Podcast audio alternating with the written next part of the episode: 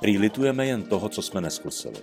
Tentokrát přinášíme otevřený rozhovor pro každého, kdo má svůj velký sen, ale může mít pochybnosti o svojí síle a vůli ho naplnit.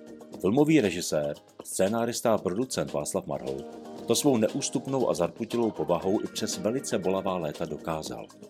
Probojoval se několika řemesly a jako zázrakem dobil celý filmový svět a nyní stojí před branami Hollywoodu. Přiznal nám i fakt, že tentokrát o sobě řekl o dost více, než chtěl. Dobrý den, Václave. Dobrý den. Jsem moc rád, že jste si udělal čas. A já se zeptám tak, jak se ptám tradičně, když možná to budu muset trošku po- poupravit. Čím jste chtěl být, když jste byl malý? Já jsem postupně chtěl být, eh, nebo chtěl jsem zastávat mnoho profesí, ale úplně tu první si pamatuju, že jsem chtěl být popelářem, mm-hmm. anebo posunovačem na dráze. Důvod je celkem jednoduchý. Mm-hmm. Naskakovat, vyskakovat za jízdy. To, Uh, to byla jasná záležitost. Aspoň jsem to praktikoval, že tenkrát, když jsem byl malý v 60. letech, tak ještě jezdili po Praze ty starý tramvaje a já jsem jezdívával z Holešovic do Nuslí jako do školy. No a protože těch tramvají bylo málo a lidí bylo hodně, tak já vždycky nechal nastoupit co nejvíc lidí do té tramvaje, abych potom mohl jet na nárazníku. Jo. Až do těch nuslí, to prostě to dneska by vůbec neprošlo.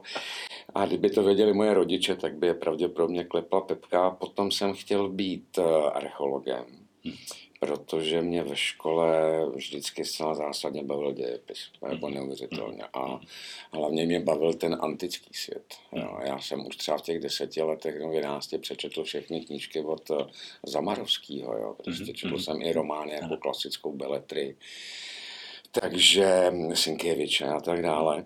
No a potom, protože je to teda s podivem, ale my jsme námořnická rodina. Táta byl na moři 10 let a dědeček eh, celý čtyři roky sloužil za první světové války v rakousko námořnictvu ve středozemním moři, takže já jsem potom chtěl být námořníkem.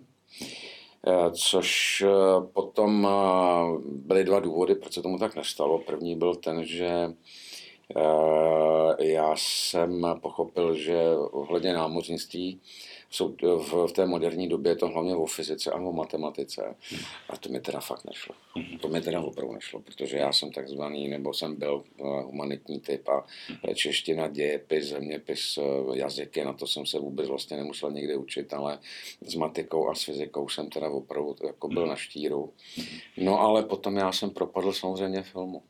Zcela zásadně a ve 14 letech jsem se rozhodl, že prostě budu dělat film a vydrželo mi to doteď. Co vás na něm tak chytlo? No, mě na tom fascinovaly hlavně ty takzvané pohyblivé obrázky, jo, ty příběhy, protože já jsem, jako bych řekl, narrativní člověk, já prostě mám rád příběhy, strašně úplně miluju. A moje první kino v životě, to mi bylo asi 8 let, nebo ne, pardon, 6 let mi bylo. A já jsem viděl v kině domovy na Volešovicích Vinetu a první mm-hmm. díl a já jsem tomu úplně propadl. A v tom roce 68 potom jsem, když jsem vstoupil do skauta a měli jsme každý 14 jsme měli oddílovou výpravu, no tak vlastně v těch lichých víkendech, tak já jsem neustále chodil do kina. Takže já jsem úplně miloval filmy a vždycky v pondělí jsem je potom vyprávěl spolužákům, strašně barvitě. A oni se mi neuvěřitelně smáli. Mm-hmm. Jo, dali si ze mě legraci, mm-hmm. že vyprávím ty filmy. No. Proč? Nevím, to bychom se museli zeptat jich. Já jsem o tom taky přemýšlel, proč se mi tak strašně smáli, že mám rád filmy. Ale smáli se. A, ano, ale neodradilo vás to? Ne, vůbec mě to neodradilo a já jsem uh, miloval filmy, miloval jsem ty příběhy. A ve chvíli, teda, kdy opravdu bylo těch 14 a jak se říká, jak se láme chleba, a každý z nás se rozhoduje, co bude v životě dělat, tak tam už ta věc byla úplně jasná, protože já jsem už někdy od 12 let začal psát scénáře. Mm-hmm nahrával jsem to eh, s klukama z okolí, jsem měl takový ten starý magnetofon cívkový, mm, jako, jo. abych ušetřil čas, tak jsem to snad nahrával na rychlost číslo 4, jestli se dobře pamatuju. Já jsem pomalu, strašně pomalinku točilo. No a psal jsem uh, taky dobrodružný příběhy. Jsem byl inspirován takovými různými televizními seriály. No a takže jsem psal scénáře, nahrával jsem to s těmi kluky z okolí a tak dále. No a vlastně nějakým způsobem ve chvíli, kdy Eh, jsem se potom rozhodoval, jako co dál, tak eh, vlastně ve chvíli jsem se to dal na ty váhy, tak eh, bylo celkem jasno vymalováno. Hmm. Já se na to tam hodně proto, protože jednak mě baví strašně sledovat to, jak se v tom dětství projevují potom ty celoživotní vášně. Hmm. Jo, což tady jako naprosto teda chápu to naskakování, ale potom ty archeology, a potom ty příběhy, to je vlastně něco, co v tom, co v tom světě, co v tom životě vlastně se, se, se vám jako udrželo. Co vás na těch příbězích jako nejvíc, já, já, já totiž mám na vás připravený vlastně jednu, jednu oblast, která mě jako, která no. přijde, že je hrozně zajímavá. A to je fascinace fascinace. Předpokládám, že vás ty filmy, to je moje představa, že vás asi fascinují. Jinak byste hmm. nevyváděl to, co vyvádíte kolem tady těch, kolem tady těch témat. Tak jak, jak, jak, jak to s nimi máte? Co, co na tom příběhu? Je tam ta fascinace? Co tam no, je? tam jde o to, jako, že vlastně ty příběhy uh, jsou vždycky žánrový. A uh-huh. já popravdě řečeno, jako nejsem člověkem, který by miloval jenom výhradně jeden jediný žánr. Já mám rád prostě dobrý příběhy v jakýmkoliv žánru, ať je to mm, detektivka, nebo thriller, nebo komedie, nebo western, nebo prostě cokoliv. Ale musí to být příběh. Musí to být něco, co vás nějakým způsobem osloví a co prostě byste rád vyprávěl právě. Jako, jo. A vlastně co je film? Film je vlastně mm, jenom záznam jako příběhu jako vždycky že u táborových ohňů, že už za pravěku se vyprávěly příběhy a tak dále. A za středověku prostě chodili bardi a vyprávěli příběhy. A vznikala literatura a poezie a tak dále. To je prostě něco, k čemu já mám absolutní vztah. Takže musí to být příběh, musí to být silný příběh, musí mě to každopádně zajímat. A do dneška to funguje tak, že ve chvíli já dostanu jakýkoliv scénář do ruky a začnu ho číst tak eh, buď mě okamžitě začnou naskakovat eh, obrazy, to znamená, že to má tu imaginaci v sobě, tu sílu toho slova. No a v tu chvíli já prostě že to je dobrý příběh eh, a chci to, chci to zpracovat, potřebuju to natočit, potřebuju to nějakým způsobem v sobě vyřešit. Tak asi takhle, no. Takže příběhy, prostě příběhy, prostě příběhy. Hmm. To, to, to se mi líbí, ta, uh, jednak rádi vyprávíme a naskakují vám obrazy. Hmm. A ještě říkáte, že vlastně žánrově pestrý, že to vlastně, v principu je to jedno, jaký to je žánr, ano. prostě musí být silný. V čem to musí být silný? Co v tom musí být, aby, vás to, aby vám to jako naskočilo? Na to je teda popravdě řečeno docela jednoduchá odpověď. Hmm. A jmenuje se to emoce. Hmm. Okay. Jako dobrý příběh má prostě emoce. A jsou to emoce. Takže se ano. bojíte, smějete mm. se, jste naštvaný, rozuřený, chce mm. se vám plakat, jste dojatý, cokoliv, ale musí to být emoce, protože vlastně vždycky lidi nějakým způsobem řeší, jako co je a co není umění. O tom bylo mm. napsáno mm. tucty a tucty knih, ale vlastně ta odpověď je opravdu jednoduchá. Ať, ať si vezmete film, nebo literaturu, nebo architekturu, taky, nebo hudbu, nebo obraz, nebo plastiku, sochu, tak prostě to musí mít emoci, musí to ve vás buzovat emoci. A pokud to zbuzuje emoci, tak je to prostě silný umělecký mhm. dílo. A pokud uh, u toho zýváte, no tak to není dobrý. A teď naštěstí to funguje mhm. tak, že každému z nás se líbí něco jiného. Mhm. A říkám naštěstí. Jako, takže u každého zbuzují emoce prostě jiný příběhy. Jako, a v té rozmanitosti, v té v té škále je to právě úplně absolutně úžasný, že vzniká spousta věcí, která dokáže oslovit eh, různé skupiny lidí. Mm. To je krásný. Mm. Ty emoce, které, které to ve vás zbuzují, to, to, je o tom, co to dílo přinese, a nebo tam musí být nějaký strunky, který zrovna vám v tu danou chvíli jako zahrajou, že zrovna to teďka sedne. Tahle ta emoce, ten, ten, tenhle ten problém, tahle ta oblast vás teďka fascinuje. Tak jako, jak jsem říkal před chvílí, každý z nás je jiný. To znamená, že vlastně jsme tvořeni tím, co jsme zažili, hlavně v mhm. první ano, řadě, ano, ano. Eh, co jsme cítili, co jsme, co jsme prožívali, co jsme přečetli, co jsme věděli, co jsme naposlouchali. Takže každý, z každého z nás to dělá nějakým způsobem originál. To znamená, že díky třeba já svým životním zkušenostem, který můžou být buď dobrý, nebo špatný, tak jako u každého, tak samozřejmě přes, přesně stane to, co jste říkal, že ten příběh má jako emoci, je, jsou tam nějaký struny, no a ten příběh na to začne hrát. Jako. A pokud já mám, dejme tomu, nějakou empirickou zkušenost, kterou někdo nemá a nikdy ji nezažil, no tak samozřejmě mu to nic neřekne. To je úplně celá jednoduchá záležitost. Tak tu chvíli ho to něčem neposloví. Takže, takže, se, takže se jako potkáváte s těma, s těma dle, ve správnou dobu se potkáte s tím správným dílem, s tím správným zdrojem, s tím správným příběhem. No, dalo by se to tak říct. Jako. Nevím, nevím, jestli ve správnou nebo v nesprávnou dobu, protože ta doba si nevybírá, kdy mhm. vás jako potká. Jo. Když máte štěstí, tak vás potká jako v dobrým, jako zrovna e, momentu, jo, kdy to s váma nějakým způsobem zamává. Víte co, tam je třeba, já jsem častokrát přemýšlel, že když je člověku těch 17, 18, tak do sebe dostává třeba právě v oblasti literatury jako neuvěřitelnou spoustu příběhů. Čtete mhm. Takovou tu klasiku, co prostě musíte přečíst v tom věku. Takže čtete Hemingway, dejme tomu, nebo čtete Remarka, jo, čtete na západní frontě klid, nebo vítězný oblouk, jo, prostě, nebo čtete Egyptiana Sinuheta od Valtaryho, taky úplně ty nejzákladnější pilíře světové literatury, Balzaka, No ale potom už to nikdy v životě nepřečtete. Jo. No a teď samozřejmě otázka zní, nakolik vy v těch 18 letech jste vůbec schopen pochopit, jako význam, jako dejme tomu toho díla, no.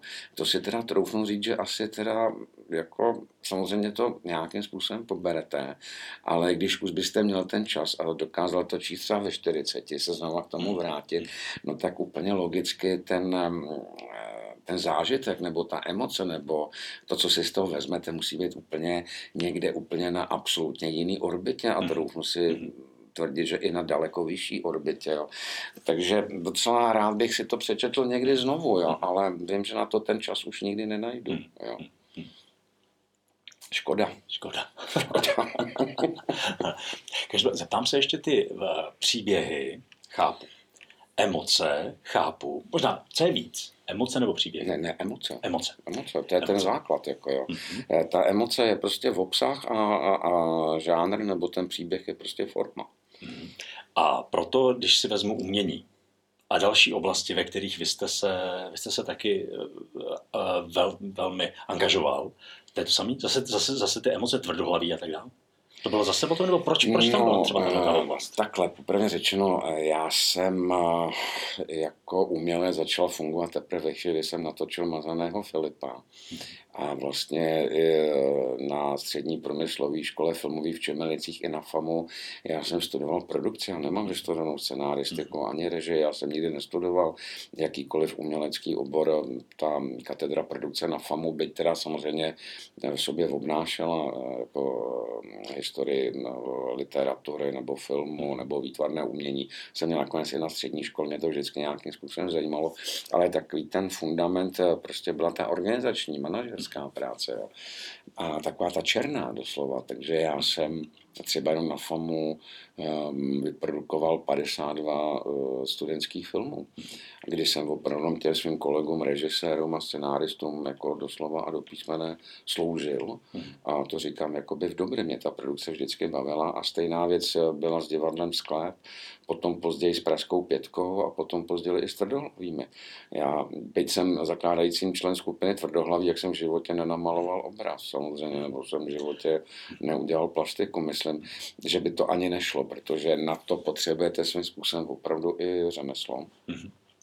A v rámci filmu si troufnu říct, jako, že tomu řemeslu jsem měl vlastně i tím, že jsem měl produkci hodně blízko, ale jako každopádně v obraz bych teda nedokázal namalovat. Jo. To kdybyste věděl můj technický scénář, když si já maluju tak jako pro sebe záběry a já mám obrovský problém s malováním perspektivy, jako, takže když jsem třeba dělal Tobruk, tak nakreslit jako vojáka, který leží jakoby nohama od kamery, ale hlavou ke kameře, to teda byl docela do problém a já jsem neustále měl gumu a neustále jsem to gumoval. tak ne, tady mi není dáno, tady mi není dáno. Ale to, to mě teda teďka mi to teda jako zarezonovalo, když vlastně jste se teda, jak jste řekl, v dobrém sloužil tomu filmu, aby mm. to fungovalo. Tak ale prostě v jednu chvíli se to jako zlomilo, že jste šel jako přes tu čáru a co tomu předcházelo? Kdy se to stalo, že se šel, vlastně když je to jedna z největších vášní, jste řekl, že v, šest, mm. v, šest, v šesti letech vás dostal Vinetu a, a trvalo vám kolik let, než jste udělal čáru, než jste, než, než jste přešel přes uh, Mazaný film 2003, takže to trvalo jako docela dlouho. No, ale mm, jasně, ale pravdou je, že to mělo nějaký prolog A to, mm, tím prologem bylo divadlo Sklep, jo, kam já jsem přišel v roce 79 na poput Milana Steindlera a začal jsem dělat produkci. Ale tím vlastně, jak divadlo Sklep opravdu byla absolutní banda jako nezodpovědných jako jedinců, no tak se častokrát stávalo, že třeba na představení nikdo nepřišel. Jako, jo, někdo se zapomněl, nebo byl v hospodě, no to je celkem jedno. No a já jsem začal účinkovat, já jsem začal zaskakovat, mm-hmm. takže jsem začal hrát. Mm-hmm. To řekněme byla nějaká první úplně, uh, jakoby řekněme, umělecká zkušenost. No a každopádně potom to přerostlo v to, že když tenkrát divadlo Sklep uvádělo svoji celovečerní hru Šediváci, tak tam už jsem regulérně hrál, tam, tam jsem měl svoji roli, to už nebylo jako na záskok. A hrál jsem takového zabijáka, který se jmenoval Diturvit. A Diturvit byla firma, která vyráběla klozety a pizoáry. A Tomáš Hanák řekl, Diturvite, pěkný hajzl. Takže jsem hrál Diturvita, No a já jsem potom v roce 84 musel nastoupit eh, na vojenskou prezenční službu. O modrý knížce jsem ani neuvažoval, teda to vůbec ani ne, to by prostě nešlo, protože já jsem se eh, tenkrát věnoval parašutismu a přístrojovému potápění, takže to by mi teda fakt jako modrá neprošla teda ani náhodou. No a ve chvíli, kdy já na té vojně jsem teda strávil těch 12 měsíců a za poslední tři měsíce vlastně jsem byl převelen do Bratislavy, kde jako věčný průserář jsem prostě vůbec neměl vycházky a furt jsem byl na kasárnách a držel nějakou prostě službu. Tak uh, jsem tam ukradl psací stroj, ten jsem potom vrátil, to vždycky dodávám. Co půjčil? Tak jsem si ho dlouhodobě vypůjčil bez dovolení, ano, myslím, že to je správný výraz. No a potom jsem si vypučil klíče od jedné kanceláře tam a ty jsem taky potom vrátil. No a tam já jsem po nocích napsal Mazaného Filipe jako divadelní hru pro, eh, pro sklep mhm. právě. Jako, jo. A já, když jsem se potom vrátil v tom roce 85 z té vojenské prezenční služby, tak vlastně můj skutečně první tvůrčí eh, počin byla divadelní režie, kdy já jsem Mazaného Filipa zinscenoval eh, pro divadlo Sklepa odrežíroval, což teda divadlo Sklep byla věc nevýdaná, protože divadlo Sklep nikdy žádného režiséra nemělo. Jako jo, takže to byla taková skutečně první jako, jako, jako daná režie. No a v tom roce 2000, eh, eh, kdy vlastně mezi tím byla ta obrovská sedmiletá jakoby anabáze, eh, kdy jsem šéfoval filmový studio Barandov tady v Praze, tak, což byla úplně jiná kategorie, tak vlastně jsem se rozhodl, že udělám Mazaného Filipa jako celovečerní film. No a původem jsem myslel, že to svěřím Vorlovi nebo Steindlerovi jako tu režii, protože jsem sám v životě film nerežíroval, nenatočil jsem někdy vlastně ani metr filmu. No ale potom jako scenárista jsem si uvědomil, že vlastně to nepůjde, protože bych jim neustále stál za zadkem každý den na natáčení a říkal, počkej, takhle jsem to nemyslel. To já myslel jinak. A ta intonace je špatně, jo, protože já patřím mezi režiséry, kteří strašně dají na intonaci. Já mám takový ten hudební sluch na to, jo, a ve chvíli ten herec mi řekne intonačně špatně větu, tak já to prostě musím přetáčet, jako jo. Takže vím, že by se tohle dělo, takže absolutně drze, bez jakýkoliv průpravy, zkušenosti jsem si rovnou teda natočil celovečerní film. No a tam se to už úplně finálně zlomilo, protože ta eh, filmová režie je mm, úžasná práce. Jo. To je neuvěřitelně eh, tvůrčí a neuvěřitelně obohacující záležitost. Jsou režiséři, kteří nenávidí jako svoji práci, jako jo, baví je třeba psát scénář. Mm-hmm. A potom při natáčení to berou tak, že vlastně všechno, co na tom place dějí, tak je vlastně kompromis proti tomu, jak se to původem v tom scénáři mm-hmm. vymysleli. Já to takhle nemám. Mm-hmm. Proto vždycky říkám, že scenáristika je o hledání odpovědi, eh, odpovědí na otázku proč. Ale režie je hledání odpovědí na otázku jak. To jsou dvě absolutně různé kategorie. A je strašně krásný hledat tu cestu a neustále si klást otázku, jak. Jak to udělat, jako jak tam tu emoci přinést na to plátno, jo, jakým způsobem vlastně ten příběh odvyprávět, protože vlastně mm, vy vyprávíte obrazem a zvukem. Mm. Že ono to vlastně teďka, teďka, jak to vyprávíte, tak to vlastně je taková cesta. Jo, že to je víceméně proti své vůli. Něco tam bylo, jak byl Hanťa proti své vůli vzdělán, tak vy proti své vůli de facto jste se dostal k tomu, že jste udělal první film. No a potom jste to, tady z toho, v této trajektorii jste ale nezastavil a dostal jste to na světový level. Já bych neřekl proti své vůli, mm-hmm. ale proti svému očekávání. Takhle bych to spíš nazval. Takhle, je to očekávání... Jako kdybych, to, kdybych to vůli neměl, tak, bych to, tak by se ano. to nestalo. Jako jo. Vůle, to je možná Ale... velký téma, o kterém bychom si měli ještě, ještě říct. ne, Každopád... proti mým očekávání. Já jsem opravdu nikdy v životě netoužil, nesnil potom, že budu režisérem, ani mě to nenapadlo. Ale jo. je to očekávání, stalo se to, stalo je to, to očekávání, nebo to byla nějaká, uh, jako, uh, když vás to fascinovalo, proč jste do toho nešel? Byl jste při zemi a teprve svět vás musel přesvědčit o tom, že na to máte? Nebo jako to, to, to, jako to, to, tomu nevěřím, sorry. Ne, že tak to jako já nevěděl, jestli na to mám nebo na to mm-hmm. nemám, proto jsem taky umazaného Filipa, když jsem před chvíli o něm mluvil, tak jsem řekl, že jsem absolutně drze, jo. Mm-hmm. drze mm-hmm. natočil celovečerní film. Jo. Právě, že, že mě přijde, jakože tam pokora. A jestli ta pokora nebyla až velká?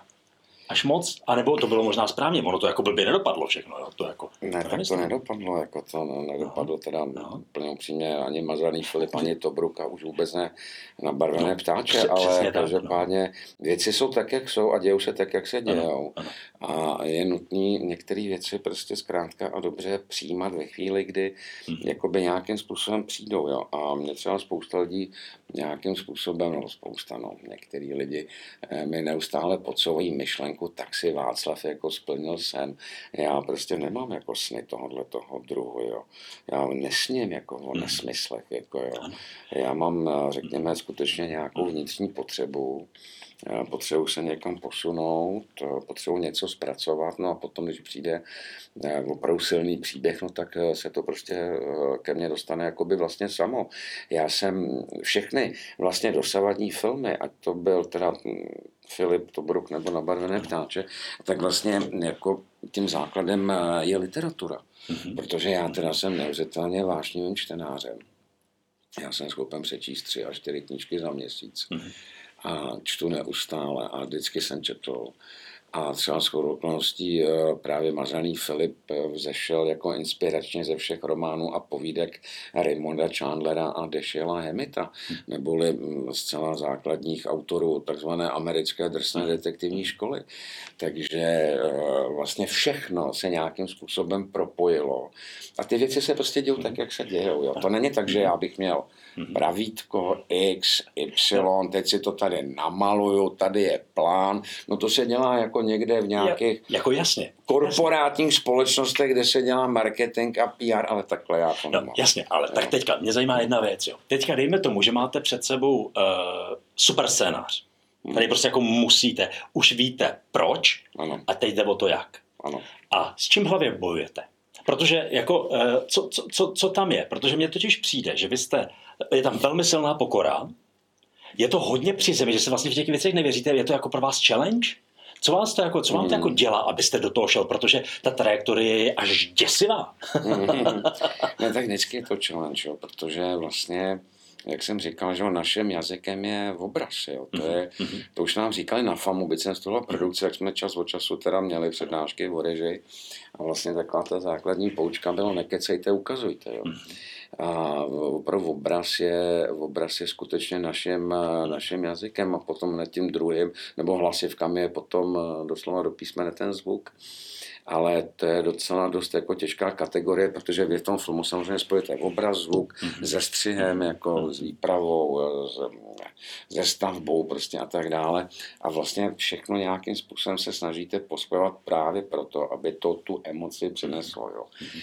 Ale někdy opravdu se musíte jako docela dost s tím řekněme v vozovkách natrápit, nebo přemýšlíte o tom, jak to vlastně vůbec, jako jak to udělat. Mm-hmm. A když třeba dám příklad, to byl, eh, když jsem psal na barvené ptáče. A to je skutečně adaptace. Jako mhm. všechny ty filmy předtím byly inspirovány. Mhm. Včetně Tobruku, který byl inspirací, byl román Stevena Krejna Rudý oznak odvahy, myslím, že z roku 1896 tak eh, vlastně eh, tohle je skutečná adaptace a tam třeba v knížce byla jako jedna absolutně důležitá věta, kterou jsem věděl, že musím natočit, že to prostě musím natočit, protože to je informace uvozovkách, ale emotivní informace, která je pro toho diváka zcela zásadní. A ta věta zněla, chlapci se stýskalo po rodičích. Nebo mě se stýskalo po rodičích. Jo. To je opravdu, to je hned první kapitola a to tam prostě musíte v tom filmu. A teď je otázka, jak natočíte větu stýskalo se mi po rodičích. Jak to uděláte? No a teď jako samozřejmě máte, dejme tomu, tři možnosti obecně. Jako jo. První, že napíšete absolutně nenápaditý dialog, mm-hmm. kdy ten kluk, hlavní hrdina, sedí, řekněme, s tou svojí tetičkou a jí tu polívku a on říká, mně se stýská po rodičích. Jo. Ach jo, to je prostě, mm. myslím, ne dobrý. Jako jo. Potom máte vypravěče, jako, který někde hovoří spoza opony v vouzovkách a řekne, chlapci se stýskalo po rodičích. A nebo potom máte opravdu ten filmový jazyk, jakože fakt přemýšlíte o tom, jak to udělat, aby on neřekl jediný slovo. A já jsem tam do ptáčete vymyslel tu scénu, která v knižce není, kdy ten kluk píše těm rodičům vzkaz a udělá takovou tu klasickou dětskou kresbičku, tatínek, on, maminka, drží se za ruce, vzadu je ten baráček, kouří se z komína, tam jsou mráčky, slunce a on tam napíše, přijďte si pro mě a dáte jako plachtu na lodičku a pošle to po proudu potoka. A tam nepadne jediný slovo, aby prostě díky těmhle těm, řekněme, pěti záběrům, eh, který v tom jsou, tak se dozvíte úplně všechno. Jo. A to je ta filmová řeč. A to je to jsou ty odpovědi na to, jak to udělá. A to je na tom právě úplně to, to fascinující. Jo. Mm-hmm. Bohužel se teda někdy bez toho dialogu neobejdete. Ten je důležitý, jako ten dialog, ale popravně řečeno, jako napsat do, hodně dobrý dialog je teda dá neuvěřitelnou fušku. Jako neuvěřitelně, protože ten filmový dialog jako není dialog jako v běžném životě. Jo, to znamená, že dejme tomu někdo někde s někým sedí v kavárně a něco řeší, cokoliv, a dejme tomu, že si o tom povídají půl hodiny. Ale vy, abyste to stvárnil ve filmu, obsah toho půlhodinového rozhovoru u kávy, tak ho musíte dostat do třech minut. Hmm. Protože jako nikdo nebude sedět jako půl hodiny v kyně a koukat na všechny ty šparty, hmm. co se tam jako řeší, protože tam máte neuvěřitelnou spoustu balastu. Jo. A v tomhle tom je nebezpečí psaní dialogu, že ty dialogy musí být jako neuvěřitelně hutný, musí na sebe navazovat a zároveň ty dialogy musí pasovat jakoby charakteru té postavy. Jo. Takže je to taky vždycky velký úkol. Je to vždycky challenge. Hmm. Vždycky. V jakýmkoliv případě. Takže tohle vyjádření je nakonec, nebo to nalezení tý správný, toho správného jazyka, toho správného hmm. řešení, je nakonec víc, než to, jestli jako si neberete velký sousto, jestli jdete tím správným směrem. Ta, tohle, tohle to je to víc. Nevíte co, jako ty velký sousta uh, nespočívají v tom, jak máte velký rozpočet, jo, nebo mm. nakolik jakoby uh, vnějškově ten film je velký. Jo. Já třeba, dejme tomu tak dobře, tak eh, když dám příklad, jo, tak na Barvené ptáče byl opravdu velký film, jako mm. velká výprava, opravdu jako velký scény a tak dále, ale třeba pro mě jako velký sousto, třeba po nabarveném ptáčeti, byť ten můj další film takový není, by bylo natočit, uh, řekněme, rozhovor dvou lidí v místnosti, a já s tou kamerou tu místnost neopustím. Jo. To by teda mhm. bylo mm-hmm. daleko větší sousto, mm-hmm. než eh, vlastně bylo nabarvené ptáče. Jo. A samozřejmě logicky takový film by byl rozpočtově někde na desetině mm-hmm. jakoby ptáčete. Jo. Takže vlastně nějakým způsobem eh, vždycky eh, jde o výzvu, že vy se dostáváte do situace, kdy tvoříte jinak. Jo. Mhm. Nebo zpracováváte jiný téma. Jo. Ale natočit jakoby rozhovor, dejme tomu nás dvou, jako a dát to do rozmezí hodiny a půl a udržet divákovou pozornost, jo. To je, myslím, jedno z největších soust. Jako, jo. Ale zkrátka dobře to chodí tak, že ten život vám to prostě přinese. Jo. Já jsem vlastně před chvílí chtěl říct, že já nejsem člověkem, který by někde seděl a, a přemýšlel o tom, jako co bych měl udělat, aby. Jo, takhle to teda opravdu nemám. Jo. Ano, ano. Jo, jako stejně jako výtvarník nějaký malý se někde bude listovat katalogy a bude se dívat, jako co funguje, dejme tomu v těch nejlepších galeriích eh, v New Yorku nebo v Mnichově nebo v Paříži a podle toho bude malovat. Jo. A nebude malovat od srdce a nebude malovat to, co cítí. No to je prostě ta nejšílenější cesta. A ta cesta vede do zatracení, protože tam potom úplně ztrácíte právě to srdce chce. Jo. A já vždycky říkám, musíte si v životě vybrat, jako v případě teda, řekněme, umělecké tvorby. Jo. Buď sex, nebo lásku. Jedno nebo druhý. Hmm. Jo, a když eh, to vezmu na sebe, no, tak ten sex to je jednoduchá záležitost. Tak si vrznete mm, ročně jeden celovečerák, většinou nějakou komedii, potom si vrznete nějaký, mm, eh, nějaký, nějaký, nějaký televizní seriál pro nějakou komerční televizi, uděláte deset reklam a všechno to nějakým způsobem vojebete. Jo? Dobrý, to je sex. No, anebo se zamilujete, je to ta láska v tu chvíli všechno vydržíte, protože jste tomu oddán jako, a máte tu potřebu prostě tu lásku nějakým způsobem naplnit. Jako, jo. No a takhle to naštěstí mám já. Jo. Já říkám upřímně, že kdybych se nezamiloval, uh, tak bych radši šel prostě někam a myslím to vážně jako dělat manuálně, jo, než abych uh, prostě nějakým způsobem se spronevěřil jako právě svýmu srdci. Jako, jo. A tahle ta láska, po které jste se vydal, tak to je potom to, eh, co vás startuje. To je potom ta, proč, proč ta vaše pověstná vůle a vlastně to, že se jde do něčeho, co v principu spousta lidí by odpískala, už jenom kdyby slyšela, o čem to vlastně je, a vy potom leta jdete, protože prostě ta láska to. No, protože ta láska hore přenáší. No, takhle to prostě je. Jako když s někým žijete a milujete ho, no tak pro něj uděláte všechno. Jako, že, a sám sebe vždycky řadíte, řekněme, až e, na to druhé místo, tak se prostě oddáte tomu člověku, prostě ho milujete.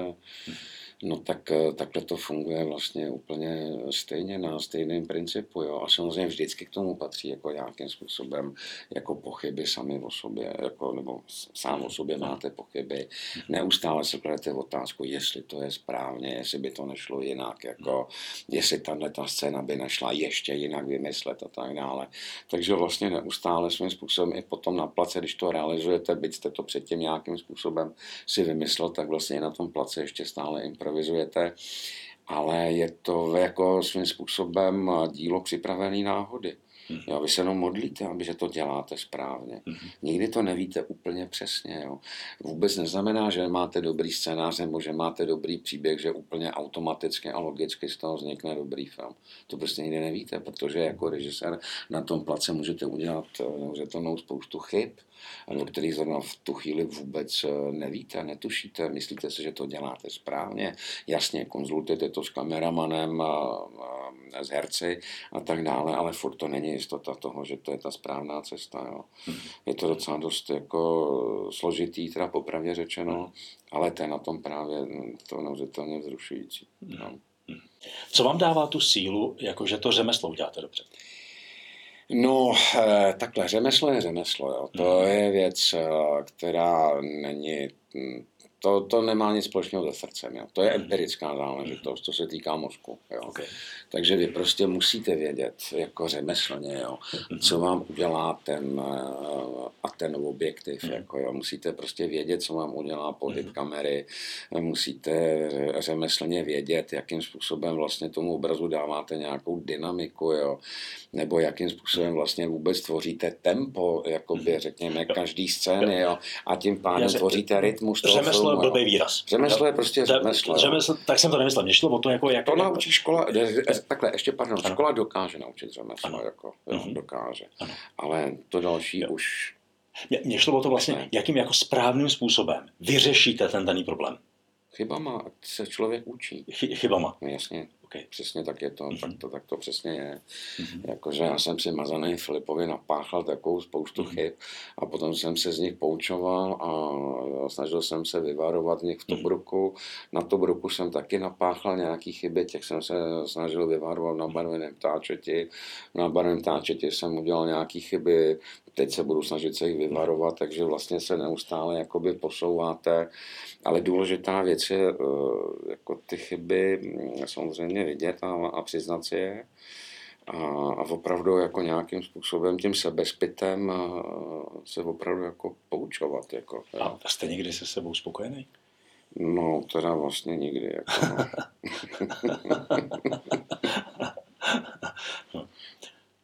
Kde ještě čerpáte inspiraci? Teďka trošku směřuju k tématu nějaké té rozmanitosti v životě. Jo, protože vlastně ono by se i dalo říct, že vlastně jdete tím tou svojí cestou, která už jste vysvětlil trošku, že vlastně je velmi blízkou sebe, pořád mm. je, to, hmm. je to o těch příbězích a vlastně těmi příběhy, ta, ta producentská, producentská část je k tomu vlastně jako přivázaná, akorát jste se nemohl naplno projevit, že, to, že, že jste byl takový jako utlumený, aspoň tak to na mě působí, ale co to jako, co, uh, říkal jste, že hodně čtete, mm. uh, takže jako ta, ta pestrost, ten, ta, ta, ta, ten pohled odjinut, ten, ta, ta rozmanitost toho myšlení, nikoli jako toho, že bychom prostě měli každý den jíst jiný, jinou, jinou kuchyni, ale prostě to, aby člověk měl... Jak, jak to máte tady s tím? No ne, no tak jako vy to máte stejně tak jako já, že prostě, eh, jakoby řekněme, ten náš život je jak skládačka, je to takový ten pacel, jak se říká, jo, no pucle, teď nevím. Ale každopádně prostě tu máte literaturu, ta vás ovlivňuje. Tady máte filmy, které jste viděl, tady máte přátele, kteří si něco myslí a kteří jsou schopní vás ovlivnit. Tady jsou nějaký zcela zásadní životní podněty, které jsou daný tím, co jste všechno v životě zažil. A to všechno dohromady dává ten obrázek vaší duše a, a, a vašeho srdce. Jako jo. To zná, čím víc, řekněme, přečtete, jo. čím víc zažijete, jako, čím víc lidí potkáte, čím víc se seznámíte s myšlenkami nějakých absolutně zcela zásadních eh, rozměrů a tak dále. A teď my jsme v oblasti jakýkoliv politiky, kultury, vědy, jo, čehokoliv prostě, jo, filozofie, no tak to všechno nějakým způsobem dáváte k sobě a potom to vytvoří ten váš obrázek. A teď jde o to, eh, nakolik, eh, kolik to má dílků, kolik to má částí a nakolik je to barevný. Jo, to znamená, že jasně můžete se třeba seznamovat, dejme tomu, s filozofickým dílem kohokoliv, jako, ale teď jde o to, nakolik vy do toho zabřednete, nakolik to procítíte, anebo ne, jestli v tom stojíte prostě jenom pokotníky, anebo jestli jste v tom pokrk, jo. Ale abyste vy zase pochopil, jako, nebo abyste v tom byl pokrk, jo, no tak zase musíte mít nějakou tu životní zkušenost, protože potom by vás to k tomu nepřivedlo. Takže všechno berme tak, že všechno jsou spojené nádoby, jo. Všechno jsou spojené nádoby. Jako všechno souvisí se vším, jo. Všechno vás tvoří, všechno vás posunuje nějakým způsobem. A nebo neposunuje a vy zůstanete stát na místě, jo, protože už potom ty věmy do sebe dál nějakým způsobem nedostáváte. Ale to jsou věci, které si těžko, jak jsem říkal, jako můžete dát na nějaký flipchart. Jo. Takhle to nefunguje v životě. Jo, prostě, jo, to, je, to je prostě, jak jako říkal, tak já za tři roky, teď na to nemám čas, teď musím dělat kariéru, teď jsou dvě hodiny odpoledne, ale od teďka přesně za tři roky se zamiluju. Jo, a od teďka přesně za pět let budu mít dvě děti. Hmm. Takhle to nefunguje. Hmm. Takhle to naštěstí nefunguje. Teda. A možná to ty lidi takhle mají, jo. ale to teda Potom je otázka, nakolik oni jsou empatický, nakolik hmm. jsou schopní uh, soucítit jakoby, s lidmi okolo sebe. Jo. Jsou možná mezi náma takovýhle jakoby, mentální inženýři. Jo. Já tak, takhle naštěstí to nemám. Teda. Hmm. Kde hledáte inspiraci? Ta literatura a potom, co jsem před říkal, to jsou všechno, to, co jsem v životě, Jasně, ale, to, co jsem v životě zažil. Literatury jsou tuny. No dobrý, já to chápu, ale prostě nemu, bohužel nedokážu přečíst všechno. To, Jasně, to, to, to mi teda je fakt líto. Jak teda. si vyberete, jak, jak potom jdete? Ne, jak to přichází samo. Přichází to samo. To přichází mm-hmm. samo. Jo, třeba dejme tomu, jako jak už jsem mluvil o Tobruku, tak uh, ta kniha, kterou jsem zmiňoval, no ten román eh, Rudý oznak odvahy, uh, to Stephen Crane to napsal, když mu bylo 24 let, je to vlastně příběh vojáka z občanské války z Ameriky, kdy on jako dobrovolník vstupuje do severanské armády s absolutně naivní představou o tom, jako co je válka. A myslí si, že válka je sice peklo, je to jakási pekelná zábava. No ale každopádně tahle kniha ke mně přišla prostřednictvím mýho přítele Jaroslava Rony, který je náhodou, nebo náhodou, osudem, či náhodou si vyberte, jo, no, jak říká klasik, jako, že jo, náhoda nebo osud, jo. Náhoda je splašená herka, na kterou práská byčem splašený kočí jménem osud, jo. Takže e, si můžete vybrat, jestli to je náhoda nebo osud, jako každopádně je to to samý, ale propojená záležitost, třeba v rámci kvantové fyziky, která mě strašně zajímá. Ale popravdě řečeno, eh, prostě přišla ke mně sama. A stejně tak ke mně přišlo nabarvené ptáče. Jo. To prostě zase, když se vracím zpátky k tomu, co jsem říkal, jo. to není o tom, že já bych šel tamhle do knihkupectví a začal hledat jako román, který by mě oslovil, aby ho mohl zpracovat. Jo. Já, ty, já těm věcem prostě nechávám volný průběh. Jo. Ty věci prostě ke mně přicházejí. Jo. Někdo mi doporučí, na tohle se podívej, Václav, na ten film se podívej, na tohleto výstavu, eh, nebo mě to samotného zajímá nějakým způsobem, nebo mi někdo doporučí román, nebo, eh, nebo jsem něco přečetl, co se mi líbilo a vyjde, dejme tomu, podobná záležitost, tak si to koupím a tak dále. Takže je to vlastně v tom proudu času jako neustále se měnící, jakoby příliv, eh, odliv prostě energie a zase zpátky a inspirací a tak dále. No a potom se stane ten zázrak, kde se prostě najednou, najednou to je. A najednou vy to víte. A v tu chvíli, jak se zase se vracím zpátky, dostáváte do toho základního bodu, jako se zamilujete a řeknete, ano, tohle já potřebuju udělat. Jako. A přísahám, jako většina mých kolegů tvrdí, že točí filmy pro diváky, jo. tak já upřímně říkám, že je točím pro sebe. A samozřejmě mám radost, jako když mm. to někdo sdílí se mnou, jo, ale je to moje potřeba. Jako, jo.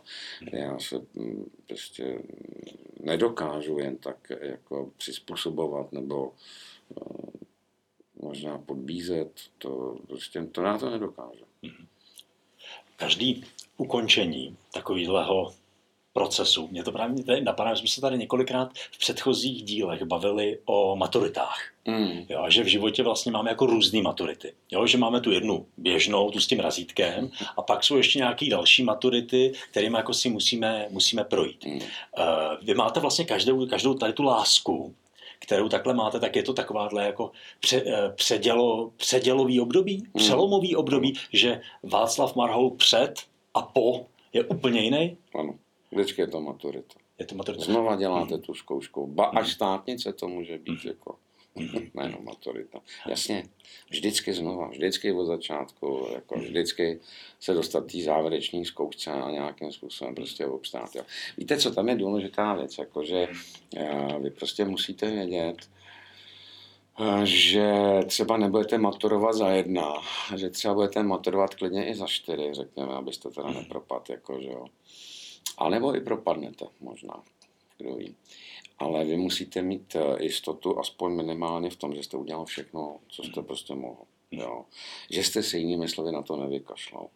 Jo, takže můžete jít tý zkoušce, jdete k té maturitě, ale prostě navíc nemáte, víc necítíte, jako, víc neumíte, víc neumíte prostě prožít a v to se vám to nepodaří. Jako, jo. Takže vlastně to je důležitější, než jako ten samotný, řekněme, jako výsledek. Musíte mít vždycky, řekněme, absolutně čistý svědomí. Hmm. Absolutně čistý, jo. takže se vám nemusí podařit, jako by ten výsledek, no v očích ostatních se vám to prostě nepodaří, ale aspoň jste to zkusil, protože mezi námi je mnoho lidí, kteří dokážou nějakým způsobem o něčem snít, nebo si, ale prostě to ani nakonec neskusí, jako, takže daleko lepší je zkusit a prohrát. Jo. Třeba na plný čáře prohrát, jako, ale furt je to lepší než nic. Když se vy sám díváte na tyhle ty svoje maturity, a tak máte se rád v té době, kdy jste tu maturitu ještě skládal? Já se na sebe nekoukám ráno zrcadla a hmm. nejsem jak tý pohádce, jako jak krála říká, kdo je na světě nejkrásnější, hmm. máš se rád, tak hmm. já nepřemýšlím. Já jako, mám se rád, nemám se rád, jako já prostě vím, na to už se teď ptáte moc osobně, já na to odpovídat nebudu. Já na to mám prostě nějaký, jako mám k tomu nějaký, nějaký přístup, jako ten je vyloženě strašně osobní a jako toho přístupu já se prostě budu držet. Já, já, já se tam právě proto, že jako volný průběh, ale vedle toho musí to být op, opravdový a ta pokora, která no, no, nás tak, je, tak je to prostě, ta, je, to, je, to, je to součást nějaké cesty. No ano, přesně tak. Jako, no, jako nějaký, jestli, jestli s někým žijete jako v životě, vy, já, kdokoliv, no tak v první řadě přece žijete sám se sebou. Se sebou jste 24 hodin celý život. Celý život. Jo. A daleko méně jste potom uh, manželkou, s dětma, prostě s přáteli, s kolegy, ale ze sebou jste furt. Sebe se nezbavíte. Jako, jo. A tam je nutný ty karty teda hrát otevřeně. Jako, jo. A nic nenalhávat. Jako, hmm. Že potom ze sebou nevydržíte.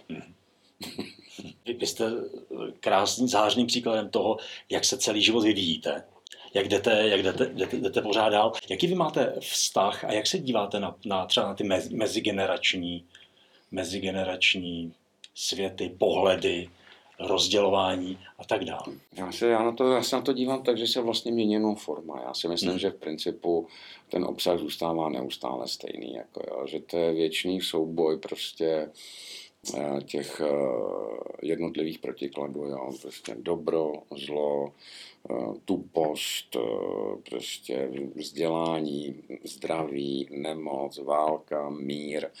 Jako vlastně všechny ty naše životy jsou vždycky v protikladech a nebyla doba v historii lidstva našich předků, kdy oni by vlastně v principu neřešili úplně nemlik tu samou mhm. záležitost. Jo.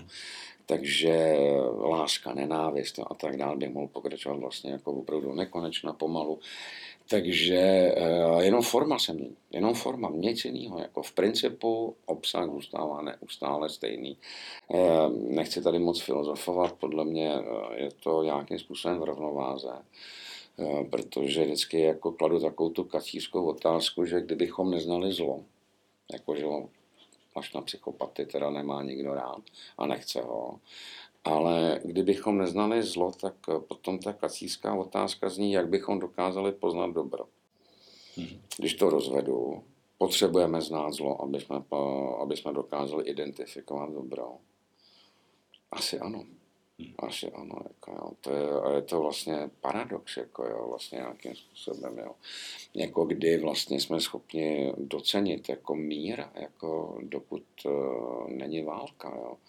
A tak dále, jo. Takže vlastně to jsou věci, o kterých já neustále nějakým způsobem přemýšlím a um, bohužel se dopracovávám k takovému jako celoživotnímu názoru, že prostě to je asi neměný stav pravděpodobně, jako, jo. I když samozřejmě mnoho věcí se přirozeně zlepšuje, ale ve chvíli, kdy vy v jedné sféře něco třeba dejme tomu v oblasti lidských práv, nebo v té konkrétní oblasti, nebo v nějaké zemi prostě zlepšíte, dejme tomu stav jako lidských práv a tak dále, tak se úplně stoprocentně ten problém objeví, jako dejme tomu o pět tisíc kilometrů dál v jiné zemi, kde najednou začne vládnout vojenská chunta, nebo prostě jako kdokoliv, nebo mafie, nebo vypukne válka. Jako, takže vlastně někde to dílčím způsobem se dokáže dokáže vyřešit, aby okamžitě ten vřet jako nabujel někde jinde. Takže ten svět je neustále jakoby v klinči eh, těch svých, eh, těch svých vlastních jakoby protikladů. Jo. Já nevím, jaký je osud lidstva, jo. To, hmm. to opravdu jako netuším teda. Ale vím jako stoprocentně, že to, o čem mluvíme, je furt. Hmm. Bylo, je a bude. Jak to dopadne, nevím. Hmm. Jako, jo, netuším. Eh, vy o těch věcech přemýšlíte sám?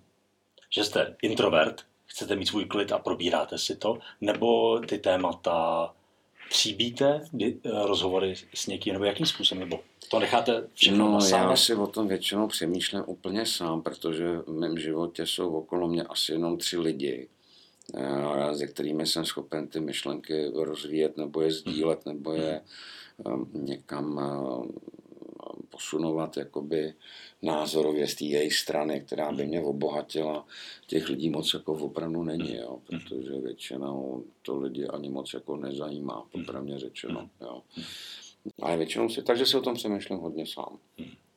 Jaké téma vás teda v současné době No tak jako moje téma teď je vlastně můj nový film. Jako, jo. To je vlastně něco, co, v čem já už jedu přes rok. Jako, já si dělám prostě eh, rešerše, eh, zkoumám tu dobu, historické podklady, eh, nějakou jakoby psychologii, takovýhle lidí jako a to je to, že díky nabarvenému ptáčeti já dostal nabídku z Ameriky, takže ten můj nový film je americký, s americkými herci, v angličtině samozřejmě a tak dále. S, s Čechama to vlastně nemá vůbec nic společného, jmenuje se to McCarthy, což je vlastně z mého pohledu až takové Shakespeareovské drama člověka, který v těch 50 letech v Americe rozpoutal takzvaný hon na čarodějnice, že jo, kdy on absolutně imaginárně naskl jako prostě desítky lidí z toho, že jsou sovětskými špiony v americké administrativě. Je to, no, je to vlastně velmi tragický příběh, jako nemyslím jenom společensky, jako nakolik on na ty čtyři roky dokázal tu Ameriku uvrhnout do doby temna, ale vlastně i ten jeho osobní příběh, jako, jo, ta jeho osobní tragédie, kdy uh, on nejdřív jako si to skutečně vymyslel, aby sám potom podlehl tomu Sameklamu a vydal uh, se na tu cestu jakoby křižáka, který už nakonec opravdu dokázal hát tak sám sobě, že už tomu i věřil a do toho jeho alkoholismus, takže ten příběh je neuměřitelně bohatý, jako má obrovskou Eh, nebo má mnoho vrstev, jako který se dají sloupávat, jako, jako stejně když loupete cibuli a tak dále. Takže vlastně to je něco, co mě teď naplňuje vlastně poslední rok a půl. Eh, Covid to samozřejmě zhibernoval nějakým způsobem a ještě stále, že covidu eh, čelíme a čelit budeme. Takže, ale jestli to klapne, tak by se příští rok na podzim mohlo natáčet. Jo. A to je něco, čemu já se zásadně věnuju, o čem si přemýšlím, něco si stále k tomu hledám, někam se ubírám, každý den s tím nějakým způsobem prostě žiju a nic jiného si do hlavy nepustím, nepustím. Prostě nepustím. Takže to je ta láska současná. Ano, ano. A to proč? Neřešme teďka, jak to bude za rok. A to proč je tam ten? Je tam ten člověk, nebo je to celý? Nebo no, ten... jde o toho člověka, mm-hmm. samozřejmě, jak jsem říkal, jo, to je až Shakespeareovský osobní mm-hmm. drama, jo, něco jako, to bude něco jako král lír, jako, jo, to znamená, jako se prostě propadáte jako by do absolutně, tak král líra si možná není jako úplně jako by ten eh, nejlepší, eh, nejlepší příklad, ale jako určitě je to teda osobní tragédie, je to úplně stoprocentně ale eh, samozřejmě jakoby v rámci, řekněme, jedný z těch rovin je to o tom, že ten svět eh, za těch posledních hlavně deset let se dokázal neuvěřitelným způsobem proměnit a dokázal se eh, jako sfašizovat. Jako jo. To znamená, že vlastně, když si vezmu McCarthyho jako člověk, jako dezinformátora, lháře, pro člověka, který dokázal manipulovat jako lidi, lidi, dokázal tu společnost rozdělovat, dokázal do ní přinést jako strach.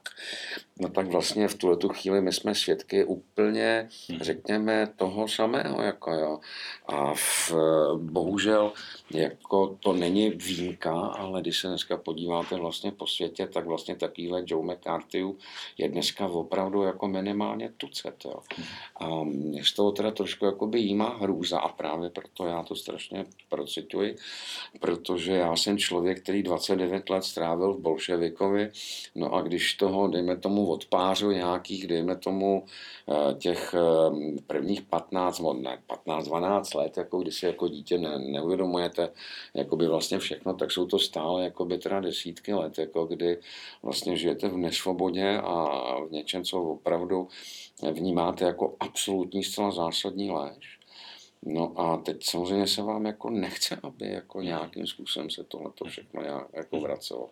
A ono se to nějakým způsobem vrací. Jo. Takže pro mě příběh Joe McCarthyho je vlastně nadčasovým příběhem, univerzálním příběhem a mám znovu tu potřebu to zpracovat jako a nějakým způsobem se vyjádřit, jakoby, řekněme za sebe, jako ze scénář jsem nepsal, ale jako režijně, jakoby k tomu, co já opravdu prožívám, jo, co vnímám. Jo. Pro mě je důležitý, že jakýkoliv můj další film musí být žánrově úplně o něčem jiném. Já se nikdy nesmím, nemůžu, ale budu hlavně nechci, nikdy vracet ve svých vlastních stopách zpátky. Jako, nikdy. Takže já už nenatočím nikdy komedii. Jo. Nebudu už nikdy dělat klasický válečný příběh, jako byl, nebo drama, jako byl to Brouk. Nebo dělat ani tak uh, artový film, jak, jakým bylo nabarvené ptáče. McCarthy je prostě osobní politický drama, který je žánrově úplně zase někde jinde a dále Bůh a já budu ještě dál něco dělat po McCarthy, tak to asi bude zase něco úplně jiného. Jako, jo. Posledně jsme tady řešili to, jak vlastně člověk by měl nechat ten život plynout. Máte to opravdu tak, jako, že ten svět jako necháte? Jako, co, co, to, co, to, co, to, co to přinese a proč? E, jako já pádu proti proudu docela dost často, ale teď ne, ta mhm. otázka je, otá, je, nakolik je to vaše svobodná vůle. Mm-hmm.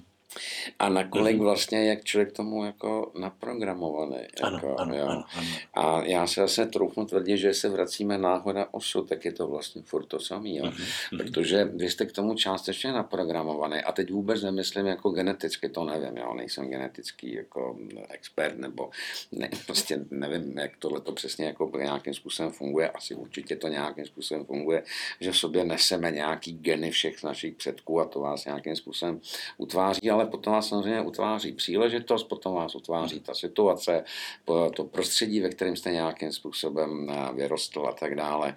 Předpoklady, které vám nějakým způsobem byly eh, dány prostě do vínku díky působení všech těch věcí, o kterých jsme prostě mluvili. No a vy se v tu chvíli jako dostáváte k tomu podstatnému v našich životech a to je k rozhodnutí. Jako jo. Protože jestli je možná v životě něco stejně důležité, jako je láska, jak je to rozhodnutí. Že to nás dělá jako opravdu lidmi. My se prostě rozhodujeme. Jako jo. A vy se rozhodnete k tomu, jestli se necháte unášet, anebo jestli proti tomu něco budete dělat. Jako jo. Takže ve chvíli třeba, dejme tomu, když eh, okolo sebe vidíte utrpení nebo bědní lidi nebo, nebo prostě kdokoliv, kdo potřebuje pomoc, no tak eh, vy stojíte před rozhodnutím. Buď se necháte unášet, jinými slovy, je vám to jedno a nic pro ty lidi neuděláte. A nebo naopak jako založíte nadaci, tu charitu, jedete tam a tam pomáhat, tady tomu pomůžete, tady prostě nějakým způsobem přispějete, uděláte rozhodnutí. A to je na nás jako opravdu zcela zásadně. Jo. Takže určitě to podle mě není tak, jako že nevěřím právě v ten osud, jestli mě rozumíte. Jo. Myslím si, že to je trošku jako složitější těch našich životech, než aby jsme všechno nějakým způsobem jenom svalovali na osud. A protože vlastně řeknete, jako když jste fatalista a všechno nějakým způsobem řeknete, to je osud, tak vlastně to je svým způsobem jakoby prohra. Mhm. Jo, jako, myslím si, že to opravdu je složitější, jako, a že je možný už se vždycky rozhodovat nějakým způsobem a něco, něco, něco, ně- něco každopádně pro něco nebo pro někoho hlavně uh, jakoby udělat. Jo. Takže vlastně mluvíme o absolutně neuvěřitelným, úžasným a krásným chaosu. Mhm. Jako, je to chaos. Je to jako, je to absolutní chaos a ten je úžasný. Jako popravdě řečeno, protože na chaosu je vlastně mm, jako založen celý náš jako vesmír, jako naše životy. Jo. Takhle to je vlastně úplně absolutně neuvěřitelně zrušující záležitost. Jo. Ale pozor, jo, každý z nás má možnost se rozhodovat. I v rámci chaosu. Jako. A to, že právě se rozhodujeme, tak to způsobuje ten chaos. Jako. A, do toho, a do toho vstupuje ještě samozřejmě spousta jiných jakoby, chaotických záležitostí, které jsou mimo vaší kontrolu, které neovlivníte a tak dále. Takže vlastně je to absolutně úžasná záležitost. Jako. Skvěle. A Slavě, já moc děkuju. Já moc děkuji děkuju, vám za se pozvání. Mějte se Děkuji. hezky, nashledanou. Děkuji, děkuji, děkuji. To byl další díl podcastu naší platformy Magnoly, která chce motivovat svět k většímu zájmu o opomíjené skupiny obyvatel a přinášet více rozmanitosti do života. Děkujeme za vaši pozornost a sledujte Magnoly podcast i naše další aktivity.